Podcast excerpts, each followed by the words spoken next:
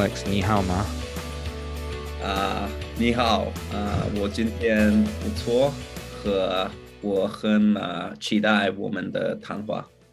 太好 I 了 was。just saying that, yeah, it's a, nice to be here, and I'm looking forward to the conversation we have today. According to ResearchGate.net, you're doing a PhD on the ways in which big data is being used to govern populations as part of China's social credit system. That's true. Yeah, that's correct. Yep. Yeah.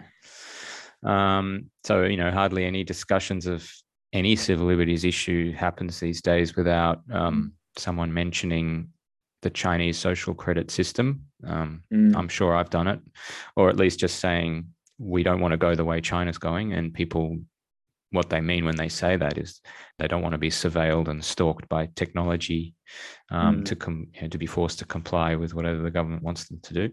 Um, I think you're Alex. You're the perfect person to tell us what this system is, what it isn't, and how it works, and the direction it's Mm. going in. Um, and I was just reading your essay on Medium about how Mm. you learned Chinese, which was such a great essay. Oh, thank you very much. I appreciate that. I'm going to read you something I found from a Guardian article. This is more than two years old. Saturday, the 2nd of March, 2019. Well, that's three years old.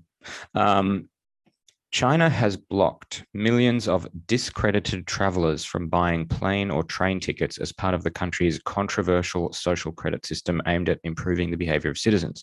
According to the National Public Credit Information Center, Chinese courts banned would be travelers from buying flights 17.5 million times by the end of 2018. Citizens placed on blacklists for social credit offenses were prevented from buying train tickets 5.5 million times. The report released last week said once discredited, limited everywhere. Mhm. So I want to ask you is the experience of or, or the threat of being discredited something that is hanging over the head of every citizen of China, or is this some local city initiative that the Guardian's writing about? Mm. This this is actually a really great place to start, uh, Yeah. Jonathan. And over the past three and a half years of studying this, um, you know, I, I often have to start from a point of of unweaving and um, you know, uh, untying a lot of the knots of misunderstanding. And I think that that article, uh, the quote that you just read from there, illustrates the problem that we've had with dominant media portrayals outside of China. Is that there's a conflation of a number of different issues there. And then see local government initiatives are often conflated with this national blacklisting system. There's also confusion around, you know, citizens being the main target of this thing. That's actually very incorrect. Citizens are not the main target of the social credit system. And there was actually a MERICS Institute uh, report that was released um, about a year ago now. And the researchers were looking at mentions of target groups across national and provincial level social credit um, system documents between around 2003 and 2020. And what that clearly illustrated is that 73% of mentions were of companies, 13% were mentions of government entities, and only 10.3% were mentions of the social credit system targeting individuals. And by and large, the, the, the major impacts have been felt on uh, companies. So, from this side of the equation, the social credit system is something that's being leveraged to ensure that uh, companies in China are adhering to uh, government regulations uh, and, and dictates. There's been a tendency, for example, if I set up a company and I have food quality issues um, in one province, and I'm punished in one province, that doesn't stop me from going to another province or another city and setting up shop there, and then continue continuing to pu- to pump out poor quality goods and um, you know or committing fraud or deceiving people. And this is something that people in China are very very sensitive of. Sure, yeah. Um, it's also something that the government is is is trying um, to to regulate, and the social credit system on one level is an attempt to to regulate uh, these businesses, um, both both domestic and foreign businesses that are operating in China, and ensuring that they adhere to legal regulations. Um, yeah. I, I was going to say, let me bring you to, let me bring you back to the um, being prevented from buying a train ticket question. Yes. Okay, so let's go back to the national level system. Okay, so in 2014, the Chinese State Council, which you can think of as like the, the highest kind of executive branch of the Chinese government, released the planning outline for the social credit system. And essentially, they encouraged, um, you know, some of China's big tech giants, including Ant Financial, um, but also local governments and government ministries at the national level to go out and start experimenting with um, creating blacklists. So, creating lists for people that are breaking certain regulations um, and for experimenting with um, quantified scoring and rating um, systems. Now, the way that the national level system works, which, as you mentioned, people being barred from riding uh, the high speed train or catching flights, this is part of the national level system whereby um, different government agencies have signed memorandums of understanding with one another, which will essentially say so they've all created their own respective blacklists that are targeting um, regulatory abidance in their domains. So you might have like uh, China Railway create a blacklist for people that um, you know have uh, steal other people's seats on trains, for example, which is another very contentious issue in China that citizens are sensitive of, but also for you know breaking rules on trains, maybe going into um, in the context of an aeroplane, maybe going into the cockpit, right? These different kinds of of uh, rules and laws. Um, so China Railway will establish a blacklist but then you've also got, for example, the Supreme People's Court, who has set up its own blacklist targeting court defaulters. So if I'm someone, for example, we, let's take the food quality issue. If I'm a, a legal representative of a company that um, has been shown that there's, um, you know, have committed food quality, um, uh, bypass food quality re- regulations, and I'm ordered to go to court but I don't show up, or I refuse to pay the loans that I owe, I refuse to pay the fees that are owed, then I'll be put on this court defaulters blacklist. And then what happens is through these memorandums of understanding, China Railway and the Supreme Court collaborate. They add and they share the information about the target, right? Either a, business or an individual. They share that information, and then the person receives a cascade of punishments uh, or rewards. So if you're abiding by regulations, then you'll receive certain rewards. If you're a company, it means that you'll receive, um, you know, perhaps reduced tax tax rates um, or, or, or, inspections by government officials. Um, you'll, you'll gain access to government procurement opportunities.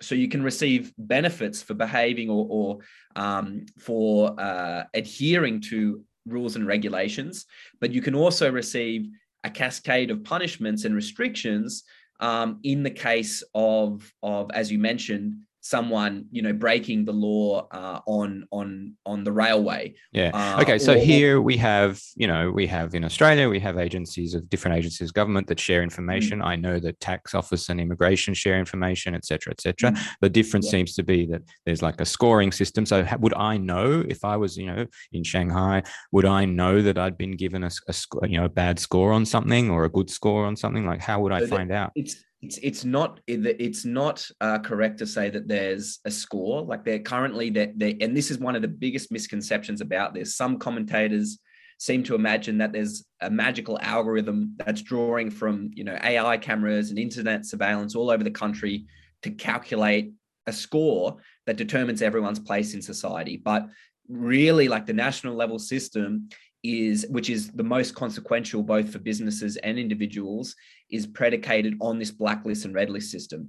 And it's it's not deduced by any kind of ai it's typically deduced by like the administration in question. So if the administration in question say take for example the supreme people's court they someone is ordered to go to court they're made to pay a fee or pay their dues and they don't pay then they'll be added to this blacklist the blacklist is shared with all other agencies that have sh- that have signed this memorandum of, understanding. Okay, and so for the Supreme People's Court blacklist, this court defaulters blacklist, this is the earliest. It was established in 2013, and it's the most comprehensive. Most people that have been punished um, at the national level through blacklists um, are court defaulters, right? The people that have been ordered to go to court have have refused to pay their dues and been added to this. Or could it be that they just can't afford to pay, like they're poor?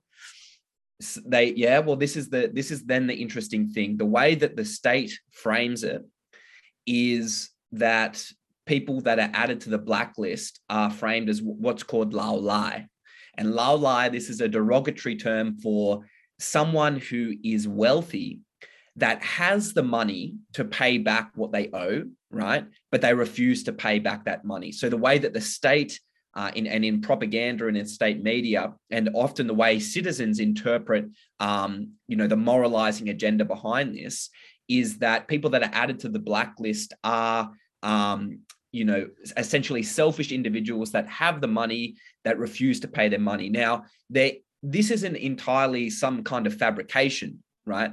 Um, as I mentioned, given the short amount of time in which China has become very uh, rich and pro- prosperous, this has led, um, you know, some businesses um, to, you know, a lot of cases of fraud, as I mentioned, food quality issues, uh, environmental issues, with limited repercussions for um, people that are working for these companies, but in particular, you know, the legal representatives, the bosses of these companies, um, being able to get away with, um, you know, breaking rules and regulations and getting rich in the process. And Mhm. so people are very concerned that these wealthy people um, that are working for these companies can get away with causing social harm and social damage with no repercussions.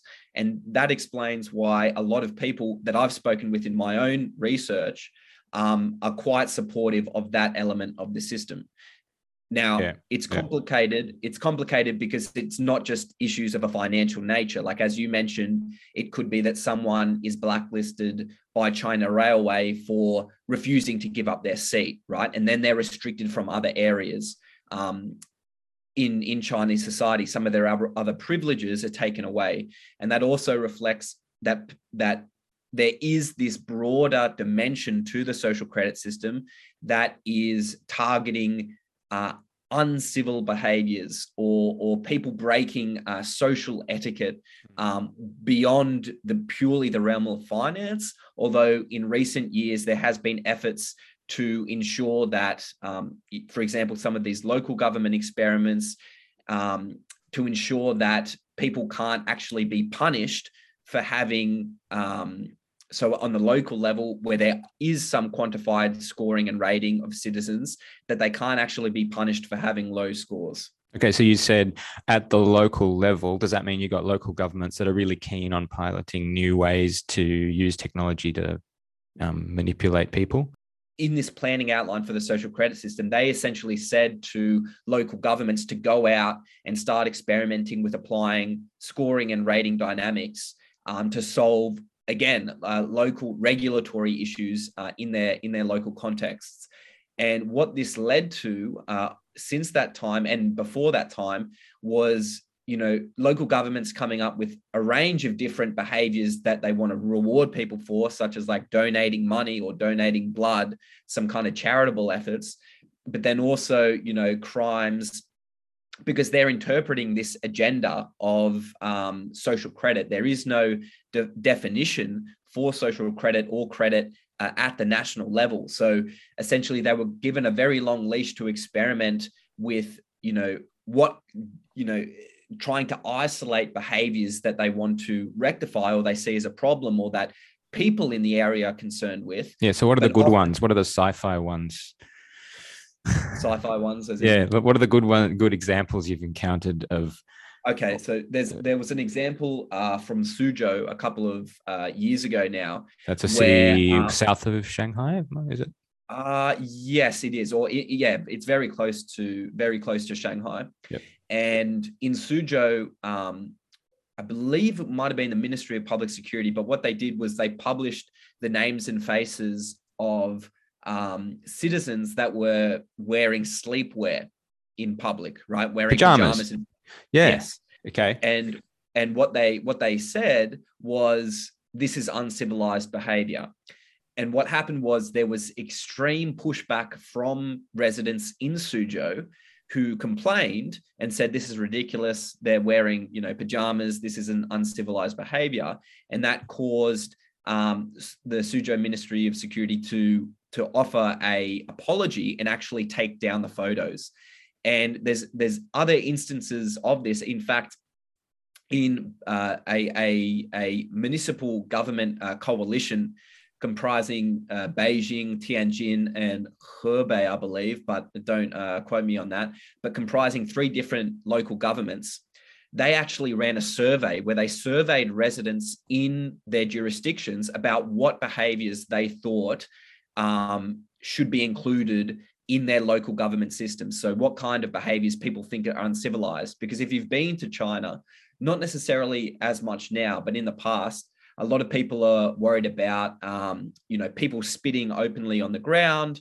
Uh, people worried about uh, others, uh, people from the countryside, essentially coming to the city and not understanding uh, social norms in urban life and cutting in line, spitting openly, uh, quarreling with people. These kinds of behaviors that are not necessarily captured by the law, but people are still very concerned about um, some people believe and some local governments believe those behaviors ought to be this ought to be subject to um, you know social credit um, punishments and, and rewards now as i mentioned only in the past couple of years has there been dramatic efforts by the central government to scale back this level of experimentation and as i mentioned the state council i believe two years ago said that local governments um, cannot punish citizens for having a low score, right? So now the state of affairs with local government systems that are based on quantified scoring and rating, Yeah. um, it's more like a loyalty reward scheme, and there's very there's very limited uptake in terms of citizens that are actually participating in these schemes. Um, um, is there an element? I mean, sounds to me like there's an element there of like high status people putting in place a system to punish and sort of educate low status people, like rural people who don't know the right way to behave. Mm. Um, is that is that is that on, am I on the right track there? Like yeah, talk- yeah, I would definitely say so. And look, there's you know uh, something that China scholars have long observed and noted is that the relationship between the state and the people in China is very different, um, both historically, even in pre-modern China and today, um, is very different from the kind of relationship we have with the government in a country like Australia. So where the country, where the government in Australia is viewed as our representative and not as an actor that resides above society, but that emanates from with, within it, you know, comprised of we the people. In China, the relationship is more paternal.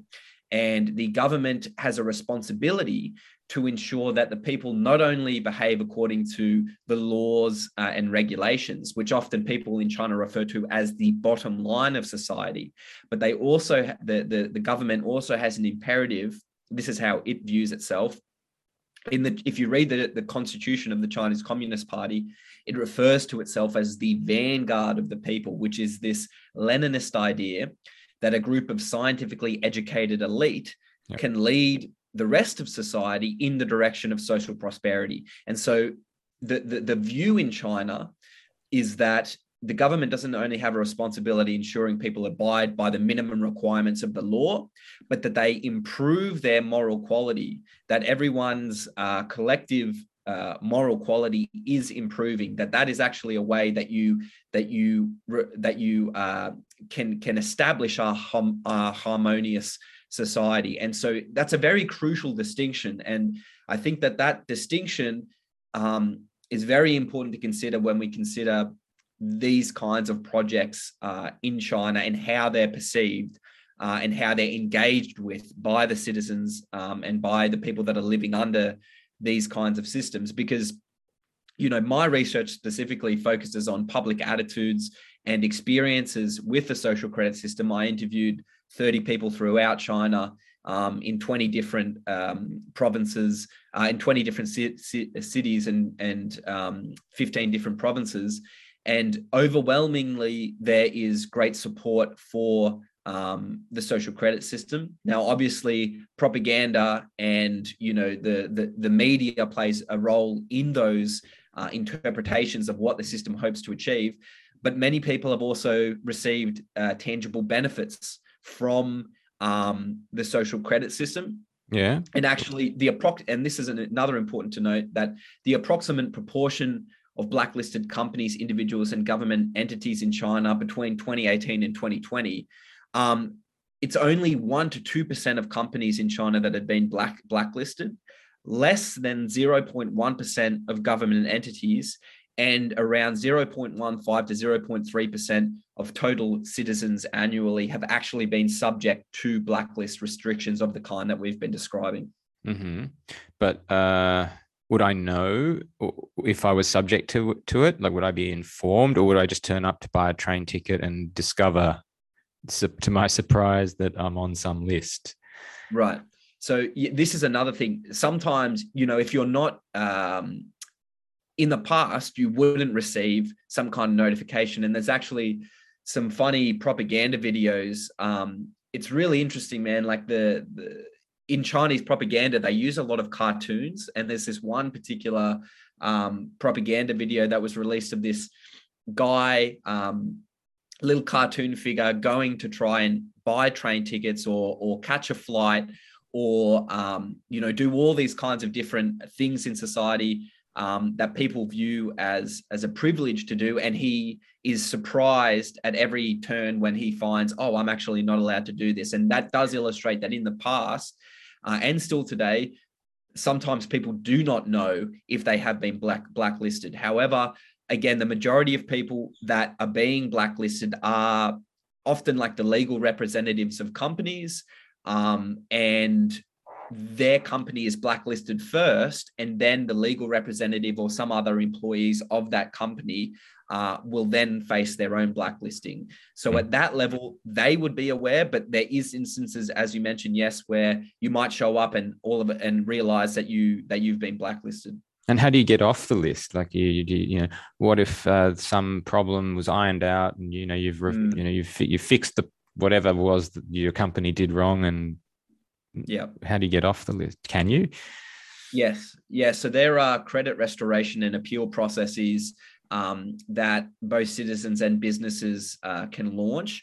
However, they're primarily launched through uh, the Credit China platform, which is this national level website that is essentially disseminates blacklist and red list information and also information about the social credit system in general. Now, in yeah. terms of credit restoration, there is um, a process by which, depending on the nature of the severity and the nature of um, the crime uh, and of the regulation that you've breached, there is a process that can span from anywhere between you know six months to a couple of years, where you can um, essentially be taken off the blacklist. Although for some crimes uh, and and some breaches of regulation, the the most serious ones, it appears that there is no uh, restoration that is possible for these for um, such companies or, or citizens, which is which is very which is very worrying.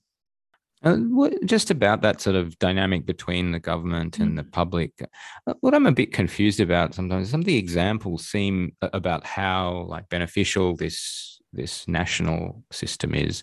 Um, it seems to be really. I mean, the, the examples are so trivial in a way, like the the video of a train passenger who refused to give up a seat that another passenger had reserved.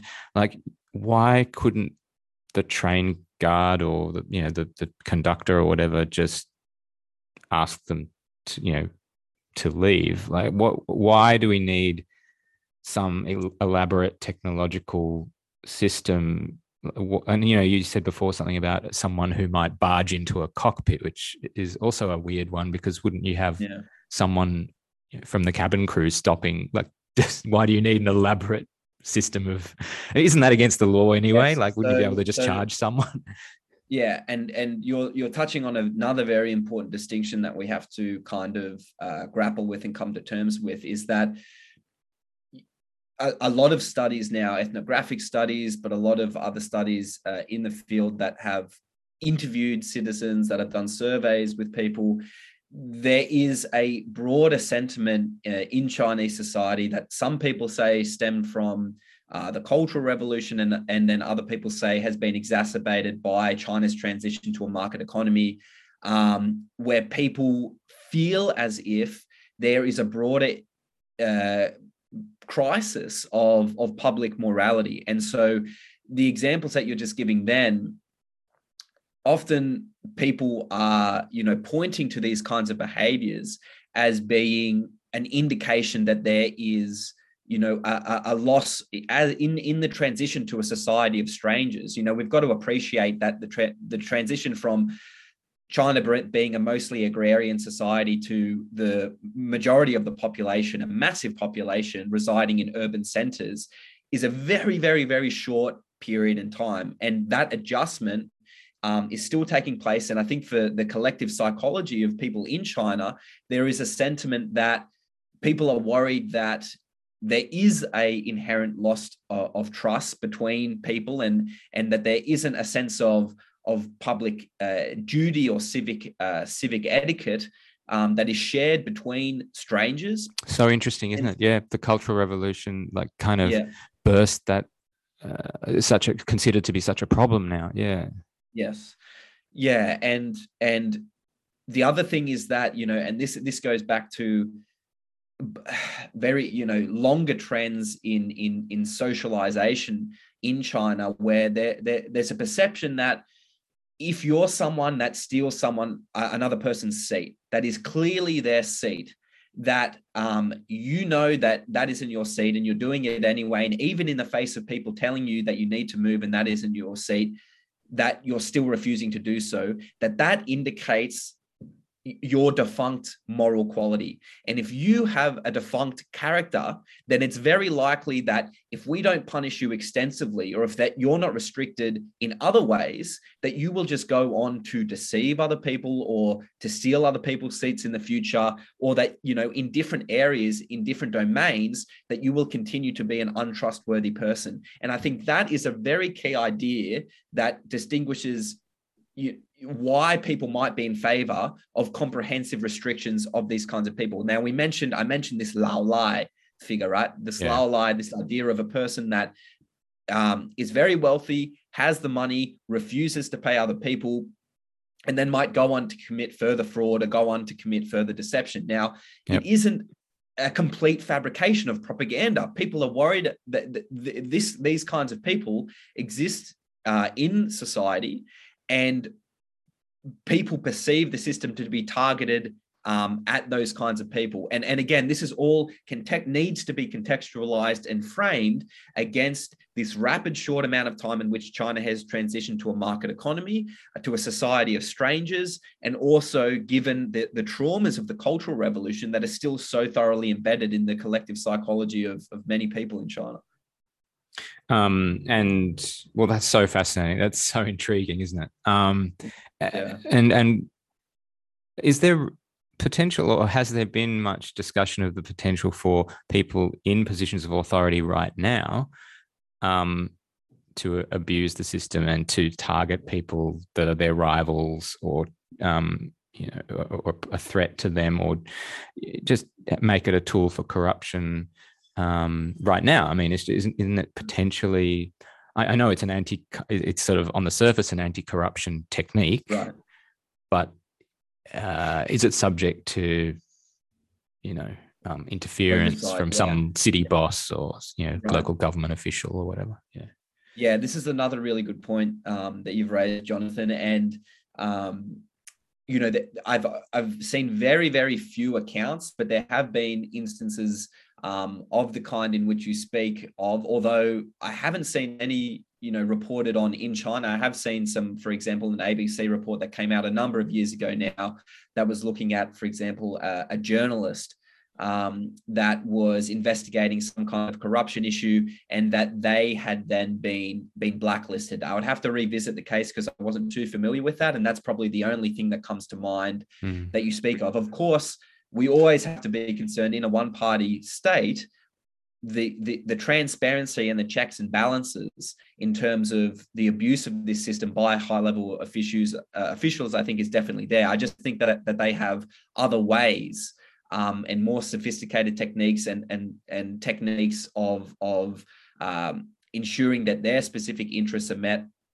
that don't include the social credit system and you know there are other surveillance projects in China um, such as those that we're seeing in Xinjiang and that were developed in, in Tibet um, and Xinjiang and elsewhere, um, that are much more coercive and that are based on uh, the profiling of ethnic minorities um, and that are used to suppress political dissidents. Does that fall within the scope of the social credit system? There hasn't been sufficient evidence that I've seen or come across um, to suggest that it is being used in that um, that kind of a malicious way. Yet the, the other interesting dynamic is that, uh, as I mentioned before, primarily the social credit system is targeting businesses, but it's also targeting uh, government entities.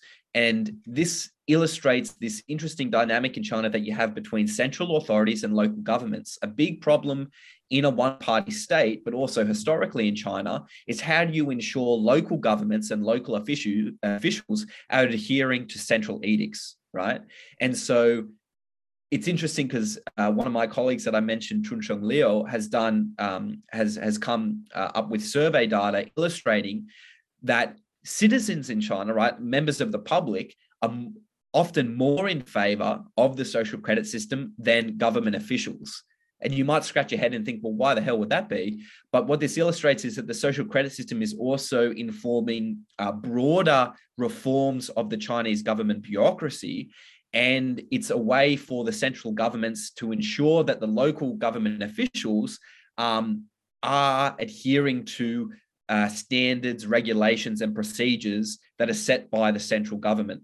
Right. Um, so Interesting. that's another it's yeah, it's a very fascinating dynamic, and it, it also ties in with these broader, as I mentioned, uh, reforms that are looking at the reform of the Chinese government bureaucracy, reducing the size of the bureaucracy and also reducing the, the, the functions of, of, of the government as well. Fascinating.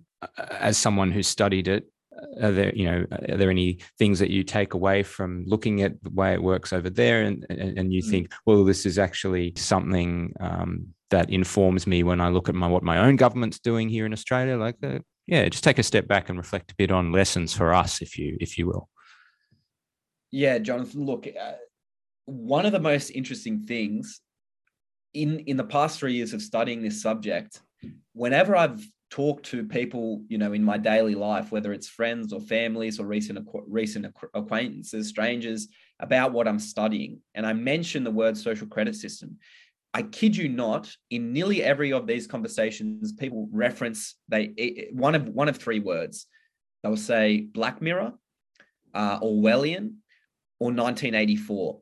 And what this really clearly illustrates is the power that popularized narratives wield in our construction of social reality and our interpretation of what is actually taking place in you know other parts of the world that we've never been to uh, with people in, in in in cultures and political systems that we have limited knowledge of how strong these popular Im- imaginaries are in shaping our understanding of reality and it also reveals i think our own deep rooted cynicism and pessimism when it comes to the application of technology in the governance of society today. And we don't have to look far That's me. I'm cynical and pessimistic about it. Yeah. Yes. Yep. Yeah. And I think that these references are reflecting these the, the, broader pessimism that's already exists in our own society and that look we don't have to look very far. You look at trends in voter surveillance you look at trends in surveillance capitalism you look at how we are nudged herd, herded and conditioned um, on through uh, commercial social media into choosing you know products that we might not otherwise have bought but also in choosing to vote for politicians that maybe we wouldn't otherwise have voted for we don't have to look very far. And I think that people are recognizing that uh, surveillance of everyday behaviors is now a common feature of our existence, and it poses very fundamental questions to liberal democratic values, uh, such as freedom of choice, uh, issues of privacy, all of these things. And, you know, it's difficult because are there things that the social credit system, are there elements of, you know, our values that it transgresses? Definitely. Are there elements of the system that we should repudiate? I think 100%.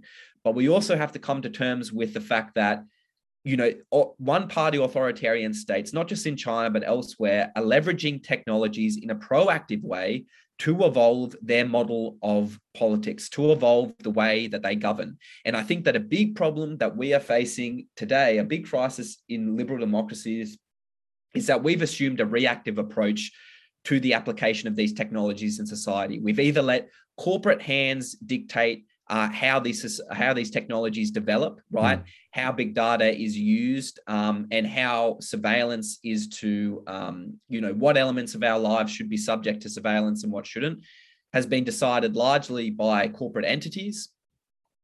The, the thing that we have to consider is how can we use, if we want to avoid the situation in China, firstly, we need to thoroughly understand what it exactly is that we're criticizing. Mm-hmm we need to thoroughly understand the context, the history, and the people that the system over there is affecting before we have a inherently negative view and, and a pessimistic view of what's taking place. And then secondly, we have to consider how can we begin to use technologies in a proactive way to reinforce and evolve our own model of po- politics, which is ruled by and for the people. Okay. Because yeah. if we don't, our own governments are going to use these same technologies against us. Um, or we will continue to act in a reactive way by tailoring laws and regulations after the fact when the damage is already done and a lot of damage has already been done.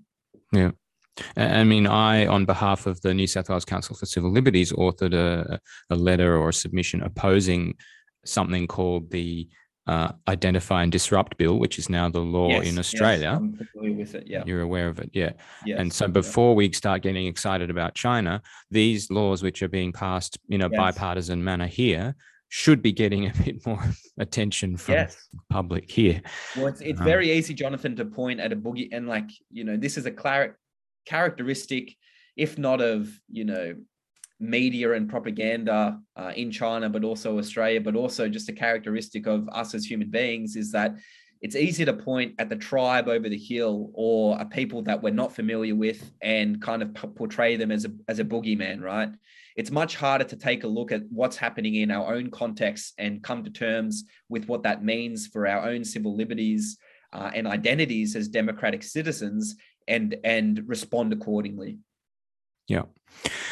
Brilliant. Uh, I learned a lot. Thank you very much for that, Alex. That was very interesting, uh, intriguing. Um, so your work, uh, uh your your PhD work, is being done at the University of Wollongong.